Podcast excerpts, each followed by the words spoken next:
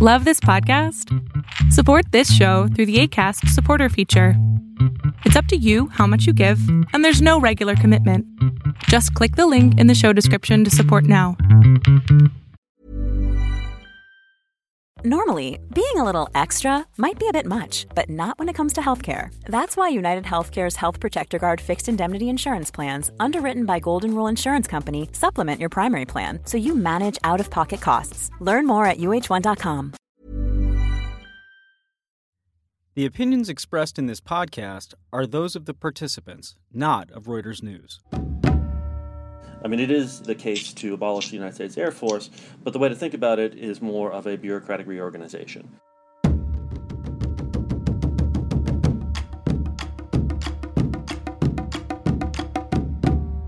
Throughout World War Two, the U S Air Force was actually part of the U S Army. Nowadays, the Army has helicopters and transport planes, the Marines have their own fighter jets, naval aviators are as renowned as their Air Force colleagues, and they fly missions against ground-based targets. This week on War College, we talk with a man who believes the Air Force should be disbanded, that having it separate from the Army does little beyond creating a bureaucracy. In fact, he argues, a separate Air Force has changed the nature of warfare, and not in a good way.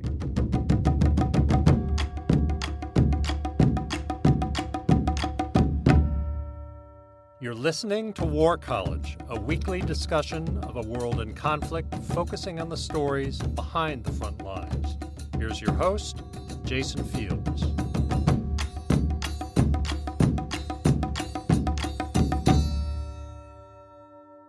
Hello and welcome to War College. I'm Jason Fields with Reuters. And I'm Matthew Galt, contributing editor at War is Boring. The American military loves bombing campaigns. From Iraq to Libya and beyond, strategic air campaigns have been a cornerstone of recent U S military strategy. And in fact, even back to Vietnam, when we tried to bomb Hanoi back to the Stone Age. But do they work? Robert Farley is professor of national security at the Patterson School of Diplomacy and International Commerce at the University of Kentucky. He's also the author of Grounded: The Case for Abolishing the United States Air Force. Robert, thank you so much for joining us. Well, thank you for having me.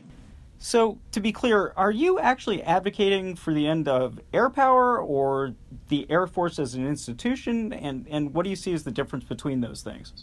Um, so, no, I'm not advocating for, I think the first uh, the first line of the book goes something along the lines of uh, uh, the United States needs air power, but it does not need an Air Force. And so, you know, the, the, the title notwithstanding, I mean, it is it is the case to abolish the United States Air Force, but the way to think about it is more of a bureaucratic reorganization.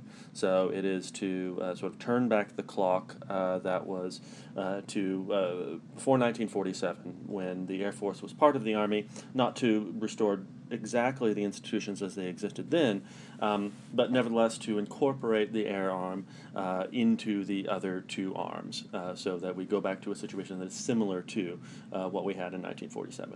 All right, Robert, well, why? Why do that? So I guess what gave me the idea for the book was reading through a series of histories of campaigns, um, from the Gulf War to the Vietnam War to the early parts of the Second Iraq War, and discovering essentially that, that this problem of inter-service conflict has dominated the opening stages of virtually every conflict that the United States has been in since nineteen forty-seven.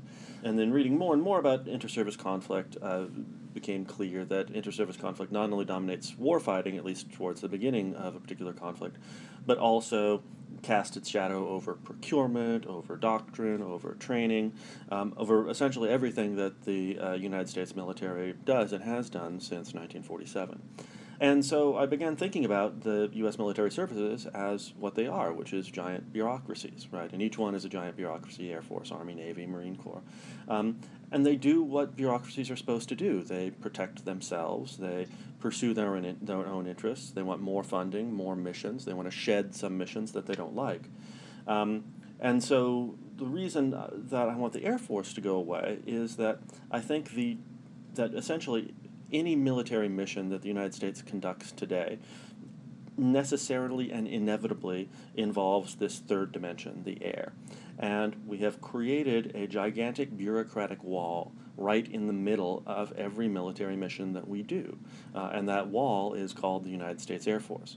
Uh, and that means that almost everything requires this thing that we've we've come to call jointness, um, which is an imperfect substitution for simply moving the parts of the military that do air back closer to the parts of the military that do water and that do land. Right? Another way of phrasing it would be, it would be absurd to put the infantry in an entirely different service from the armor or from the artillery. But we think that it's just fine with air power, even though air power is an intrinsic part of everything that the military does on a daily basis. So what happens when you're talking about power directly overhead? So if it's the Army, would the Army Air Force be responsible for patrols over whatever land masses you're talking about, and then the Navy uh, overseas, like literally over the ocean? Yeah, the, so this would be thinking about, so how do you take the assets that currently belong to the Air Force and then meld them back into the other two services? And, you know, in the case of the Navy, it's really easy because that's what we already do, right? The Navy already has a gigantic Air Force, and the Navy has an Army which has its own large Air Force. Um, and so in terms of day-to-day changes, the, the biggest change would be integrating a lot of Air Force assets and Air Force missions back into the Army. And so, yeah, the stuff that, you know, in terms of the missions that the Air Force does, uh, which are everything from close air support to battlefield interdiction to deep interdiction, um, and so forth, those would mostly, uh, to uh, air superiority, those would mostly be taken over by the Army, although some of them would be very much like we have now, right? The, the, the Air Force and the Navy share the air superiority mission depending on context. Um, the Navy does uh, a lot of close air support and interdiction missions, but most of those missions would shift back to the Army with the, the air the air branch that would be part of the Army. How nasty do these these conflicts get that you that you point to that between the different branches? Like, is it is it really that much of a problem? Yeah, it is not a problem. Uh, it hasn't been a problem for the United States since nineteen forty-seven in terms of changing the outcome of wars. Um, and that's because the United States always brings more than it needs to to a particular conflict, right? So we are always, um, we, we, we, we, we either win or lose our wars for reasons which are entirely separate um, from how we're organizing our military. But it has produced pain, it's produced uh, poor warfighting, it's produced inefficiency. Um, uh, sort of classic examples in what really drove the Goldwater-Nichols reforms that, that tried to resolve some of these problems was the, the catastrophe of Eagle Claw, where you had every service trying to get a part of this mission, and then it resulted in um, a, a disaster where people weren't able to communicate with each one another, or they communicated poorly. In Grenada in eighty-two, you have a similar problem where people from different services are using different kinds of radios and are unable to communicate with one another. Um, but a lot of these problems really go into uh, the Gulf War. They happen in Vietnam, where uh, the Army and the Air Force really struggle to get on the same page about how they're engaging in tactical and operational missions, uh, even in South Vietnam. And it has a bigger strategic impact as well, because, um, and this is the would be the case in, in Vietnam, but also to some extent the case in the Gulf War, where the Air Force just really didn't construct itself in a way that was well suited to fighting a war like Vietnam. Now, of course, the Army wasn't ideally constructed either, but the Army changed and was able to change and was able to redesign itself during the conflict in a way that was much more difficult for the Air Force just because of the long lines of procurement. So you had these massive B fifty-twos that are conducting World War Two-style saturation bombing towards the end of the war, missions they're completely um, unsuited for, um, but it was the only thing we had, in part because of these inter-service conflicts coming out of the nineteen fifties. So how how does the Air Force actually integrate with other military branches now? I mean, you were saying that they'd have problems in the past with communication. I mean, is I mean, does everybody have the same radios now? I mean, there's been a huge effort on the part of the military and in development. A couple of weeks ago, Matt and I talked with an expert on DARPA, and one of the things that they've been working on is command and control systems that link everybody together. Is that something that's just not working? No, I think that um, all of those things have really improved a great deal, and they they, they have improved a great deal in, in part because of um, the nineteen eighty-six reforms, the Goldwater-Nichols reforms. But I think that they have improved even more because of the fact that the United States has been fighting continuously since two thousand three, right? One of the phenomena that you see with this uh, this phenomenon of, of inter-service conflict is that most of the problems happen towards the beginning of the conflict. And this is as you would expect, right? So you have a war, the war ends, and each of the services then has a different set of priorities which it goes and works on in these peacetime priorities. And by the time you get to another war, the services have diverged to the point where they do have communications problems. And it's not just the radios, it's the lingo, right? When the Army says interdiction, or when the Army says that it has destroyed an enemy unit, it means something different than what the Air Force is saying when it has destroyed that kind of unit, um, or that it's conducted that kind of mission. And those kind of problems get flattened out over the course of a conflict. Um, and so what we're seeing now is actually, you know, really pretty good collaboration between the services right now, because they have been almost continuously at war since November of two thousand one. Now, I guess you can say that, you know, one solution to inter-service conflict is just to always be at war. Um, but, you know, that might not be the best solution, best long-term solution to inter-service conflict. Right. The expectation would be that if these wars ever end, then you will, will return to seeing the services pursue their own peacetime prerogatives, their own peacetime missions, cultures, and so forth, and you'll see that divergence again that makes warfighting so difficult when we actually start a new war. I think it's also fair to point out that the individual branches also have their own air power still. They also maintain their own their own jets and, and the like. Right. When I give this talk, I, I almost always start off with, with the United States does not have an Air Force. The United States has at least four Air Forces, probably five, depending on how you count, right? Probably, possibly six, right? The Army has its Air Arm. The Navy has its Air Force. The Navy has an Army that has an Air Force. The Air Force has an Air Force. The Coast Guard has an Air Force. And many of these Air Forces are larger than the Air Force of any other country, right? Our Navy has more aircraft than the entire Chinese uh, Air Force and Navy. Um, so we're talking huge numbers, but we're we're already comfortable with the idea of air power being part of other branches. The only question is how much air power is part of the other branches. Is there a lot of rivalry, I mean, between the d- various air forces, Air Force and, uh, you know, Navy aviators? I mean, is this, uh, is this actually still a source of contention? Um, it varies quite a bit, um, and, you know... Uh, Like I suggested before, when you've been in a war for quite a while, I'll usually those, um, or in a lot of cases, those differences get smoothed over. Certainly, there are cultural differences, um, and if you, you know, if you get a Navy aviator here and you have them talk to an Air Force av- aviator, there's certainly going to be a lot of bluster on, on either side. In the past, when we've had communications technology that's not as advanced as we have now, there.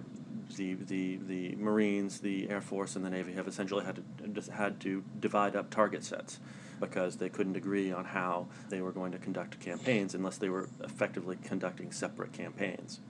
We also have experience in the past of, of situations where um, the Navy does something quite well in the air and the Air Force does something quite poorly, um, and there's very little transmission of information between the services.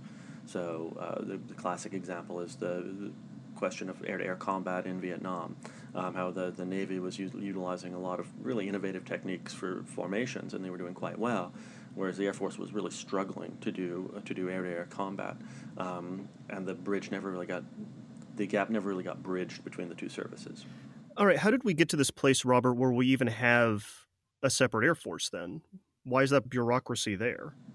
Sometimes military historians, they'll say something like, there was no really, really no inter-service conflict in the United States before um, the development of the Air Force. And that's not quite true, but it's pretty true. We got to this point because of the invention of the airplane, right? Because of the invention of the airplane and the expansion of warfare to the third dimension. Um, in the teens, the twenties, and the thirties, you had an explosion of interest in from all kinds of military theorists in what warfare was going to look like, and especially in what warfare was going to look like from the sky. Um, and the, the the names here are, you know, familiar to a lot of people in the United States. It's Billy Mitchell, uh, De Seversky in the United Kingdom. It's um, uh, Trenchard, uh, Jackie Slesser, uh, uh, Arthur Harris, among others.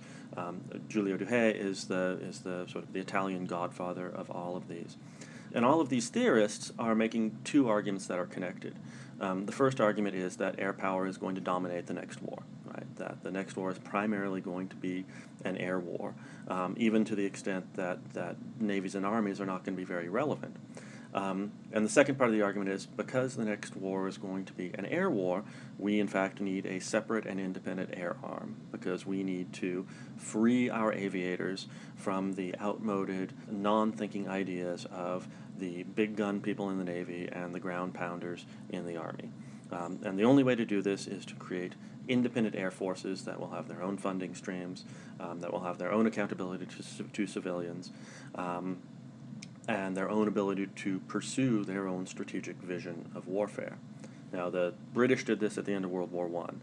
Um, the French did it a little bit later during the interwar period. The Germans did it in kind of a funky way in the nineteen thirties. The United States didn't do it until nineteen forty-seven, um, so it took the United States longer, but the U S was really following a trend that was developed uh, in Western European countries in the interwar period.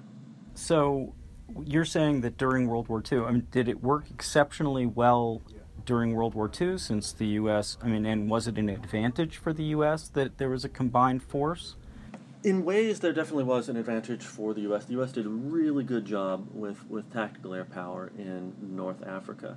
Um, but part of the problem with how the U S was approaching air power in World War Two was that you had this committed group within the uh, U S. Army Air Force, it, it was the U S. Army Air Corps, and then the U S. Army Air Force, that had their eyes on the prize, um, that, that saw the Royal Air Force, and that's what they wanted. They wanted full autonomy, full independence for the U S. Air Force, since they were, they were looking for uh, an independent force.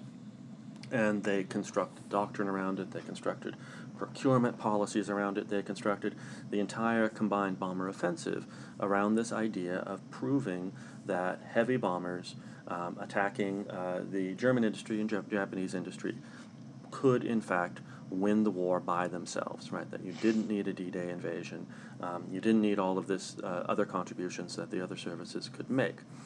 And so even though we did have in the United States still a unified service in the nineteen thirties and the nineteen forties, a lot of the problems that were associated with independent services were already happening because you had this group of air power theorists and aviators who just were absolutely adamant about proving the effectiveness of air power, right? To the extent that they thought the D-Day invasion was a terrible idea and they lobbied against the D-Day invasion, right? So, no, let's just bomb German industry and Germany will surrender.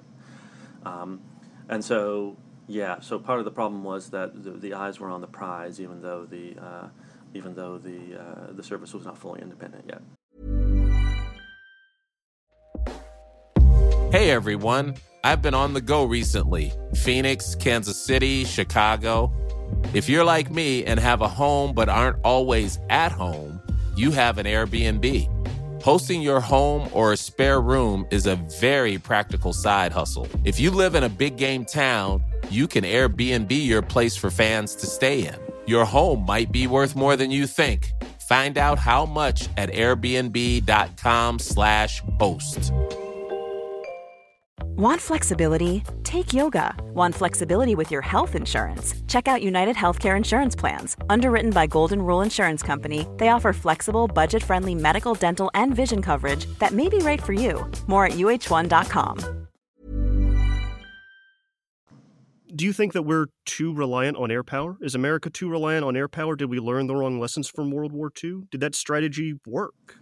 You know, there are people who debate the, the, the debate on the on, on how the uh, combined bomber offensive affected Germany is endless, um, and there are still there are smart people and uh, honest people on both sides.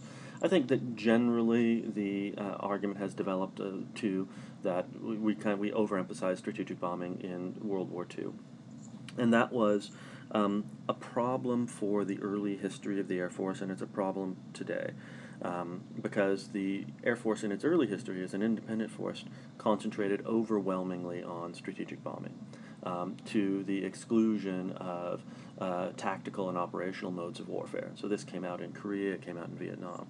Right? In, in Vietnam, we're trying to wage uh, a counterinsurgency conflict with strategic bombers that were designed to destroy the Soviet Union. Right. I, I just want to interrupt briefly to say strategic as opposed to tactical, but in this case it means that you go after the machinery of war, including things like factories, and, and destroy the enemy's ability to wage war in more of a long, long-term way rather than destroying troops on a battlefield. Am, am I saying that correctly? Exactly. That's that's exactly correct. And so the Air Force, having won its independence, its bureaucratic independence, around this idea that strategic bombing is effective, then, of course, builds itself to carry out strategic bombing campaigns. Right? It doesn't build itself to carry out the kind of tactical support. See, even in, in the nineteen fifties, even the tactical part converted itself to dropping nuclear bombs, right? Because it just wanted to prove that fighters can drop nuclear bombs just like bombers can. And that created a lot of problems. Um, this idea that strategic bombing, and this is, yes, attacking the machinery of war, could win wars on its own, created enormous problems in Korea. It created enormous problems in Vietnam. It almost created problems in as far as late as Gulf War One, where uh, Colonel uh, John Warden made the argument that uh, the United States could win Gulf War One without any army uh, at all, right? That essentially you needed an army that would fight a holding action uh, alongside the Saudi-Kuwaiti border, and then we would carry out a strategic bombing campaign that would completely destroy Saddam Hussein's regime, and we would intentionally avoid attacking the Iraqi army, because the Iraqi army would be necessary to go back and occupy the country after the collapse of Hussein's regime. Right? This is an argument that was made and taken seriously as late as nineteen ninety-one, this idea that you can decisively win by attacking us by strategic attacks against the machinery of warfare. And it's an argument that makes complete sense in context of where the Air Force is from and where the Air Force has been. Okay, that actually makes a lot of sense to me. Uh, I mean, it, it fits in with, and it, I guess... It does seem like it would be hard to point to a case where it certainly worked quickly, right? I mean, the Germans had massive air superiority to start off with in um, Russia, right, and bombed uh, the factories uh, within an inch of their life, and uh, yet somehow Russia was able to come back in World War Two. Um, and it feels like, you know, we certainly dropped enough bombs uh, on North Vietnam as well. Do you have any idea why people thought it might be different in the Gulf War? Did they see something that had fundamentally shifted? Yeah, the the yeah the argument the argument that Warden made, and it's it's not an absurd argument. I think it's wrong, but it's not an absurd argument. Is that the precision of weapons had changed, right? So that the why does a strategic bombing campaign fail? The answer is always that, well, the weapons we had were not quite precise enough. And so that's always why it's going to succeed in the future, right? And this argument is made over and over and over again for every time you're thinking about waging a strategic air campaign. And Warden's argument is that, well, these things may not have worked in the past, but in fact now we have weapons that are sufficiently precise that we can tear apart the sinews of Saddam Hussein's regime. We can blow up individual police stations. We can identify and blow up uh, individual Ba'ath Party headquarters. Um, we can destroy their communications, right? We can do all of this because we have these precision-guided munitions now, and we don't have to fly a, a fleet of B twenty-nines over to annihilate an entire city. We can precisely target and just tear apart the way that the regime thinks, right? Invade the brain of the regime and destroy it that way, right? And so that's the logic that's really animating this this this argument in nineteen ninety-one of being able to, to wipe out uh, wipe out Hussein's regime without uh, actually invading Kuwait or invading Iraq. All right, well, what about now? Have we kind of have we figured it out? Are we still relying a little too much on air power, do you think? I mean, the interesting thing about the way the U S has used air power since two thousand one is that we have not actually engaged in strategic air campaigns. Um, and it, it sounds weird to say it, but um, w- what we're doing, what we're doing against ISIS right now, is not something that Billy Mitchell or um, uh, Bomber Harris or Curtis LeMay would recognize as a strategic air campaign. We're, we're plinking tanks. We're blowing up. Um, we're blowing up uh, oil, right? We're not necessarily attacking the sinews of the regime, even in a way that, that John Warden would suggest that we ought to, right? We're we're carrying out a large-scale tactical air campaign um, against ISIS in the same way that we kind of carried out a large-scale tactical air campaigns in Iraq in two thousand three, in um, in Afghanistan in two thousand one, um, where where you're using these, uh, you know, what has always been known as tactical air power to win individual battles against the fielded forces of the enemy. Um, And, you know, there's one argument that says, well, sh- well, that that's worked kind of fine, right? That's worked kind of okay. Uh, you know, it, it, the Air Force hasn't done something crazy like insist that we need to, uh, you know, bomb Raqqa and, and, and uh, destroy the ISIS regime. Um, but at the same time, if, if all your Air Force is really doing is carrying out these kinds of tactical air campaigns, which is pretty much what we've been doing, then it's not obvious that you need an entire organization that's been built around this strategic bombing mission. Wouldn't the Air Force make the argument that, hey, the tactical mission that we're undertaking right now is only a very small part of what we do every day?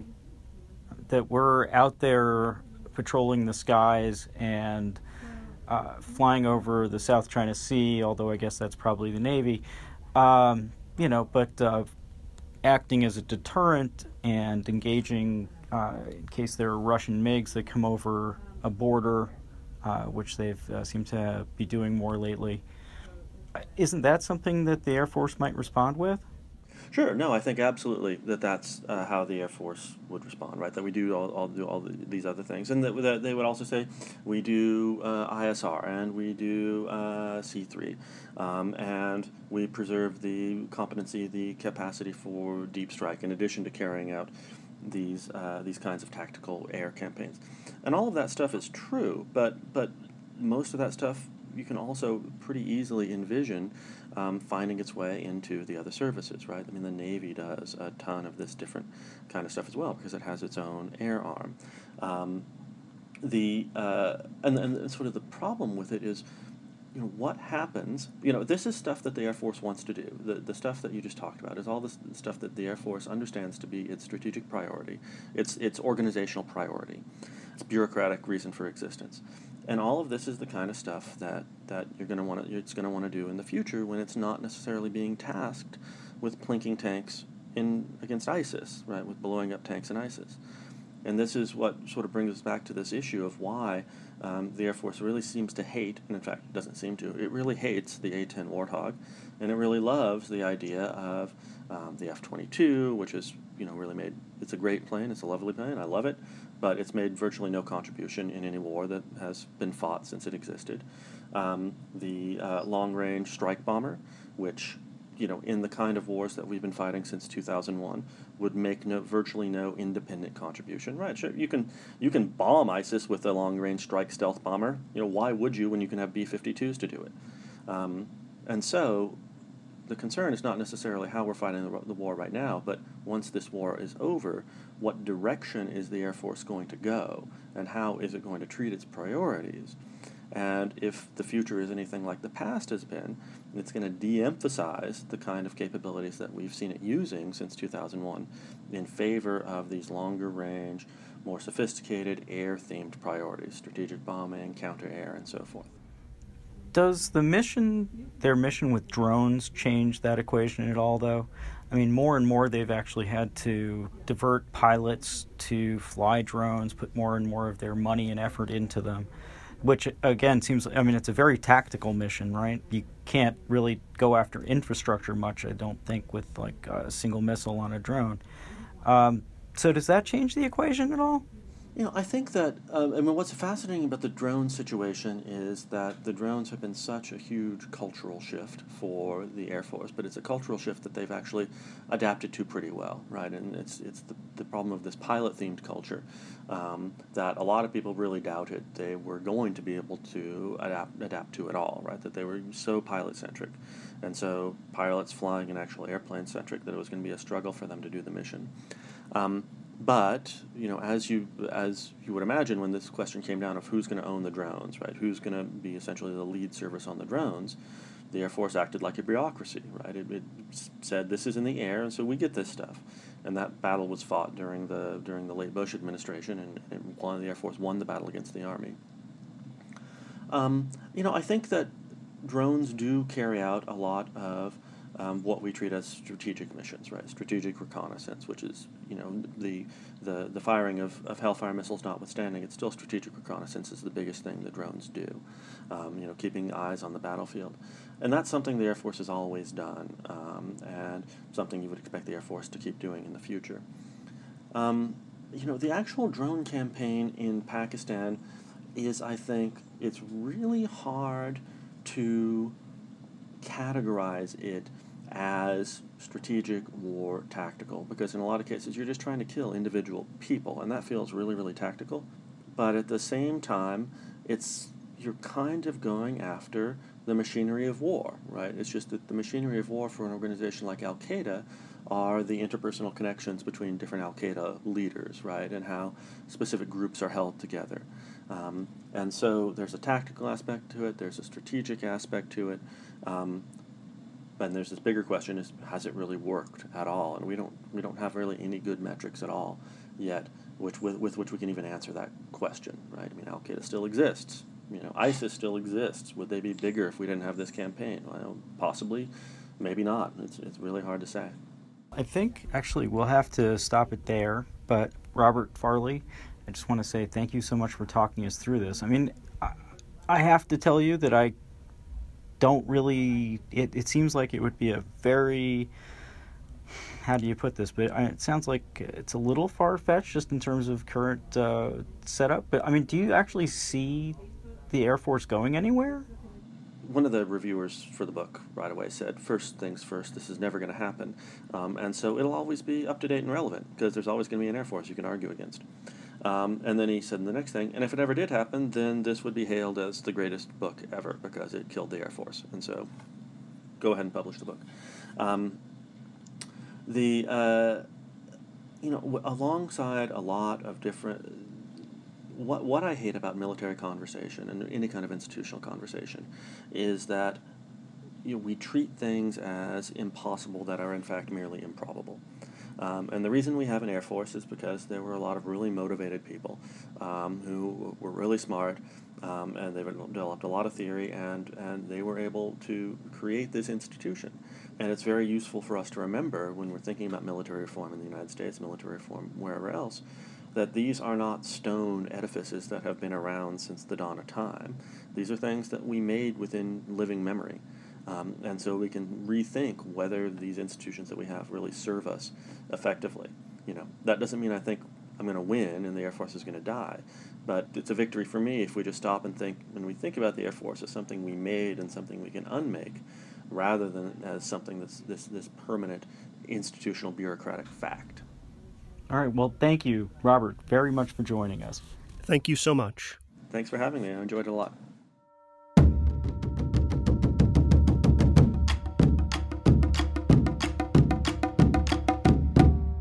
Thanks for listening to this week's show. We hope you enjoyed it. And as always, we'd love to hear from you. Comments on iTunes are always appreciated.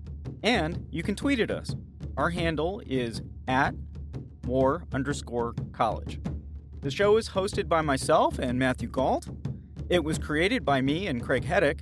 Bethel Hapti is our producer this week, and she also approved this message.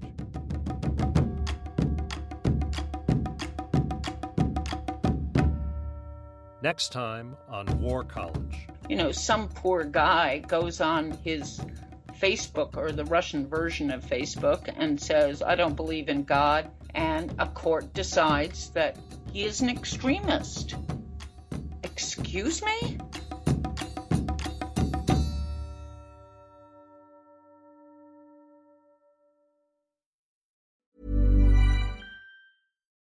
Botox Cosmetic, onabotulinum botulinum toxin A, F D A approved for over twenty years. So, talk to your specialist to see if Botox Cosmetic is right for you. For full prescribing information, including boxed warning, visit Botox Cosmetic dot com or call eight seven seven, three five one, zero three zero zero. Remember to ask for Botox Cosmetic by name. To see for yourself and learn more, visit Botox Cosmetic dot com. That's Botox Cosmetic dot com.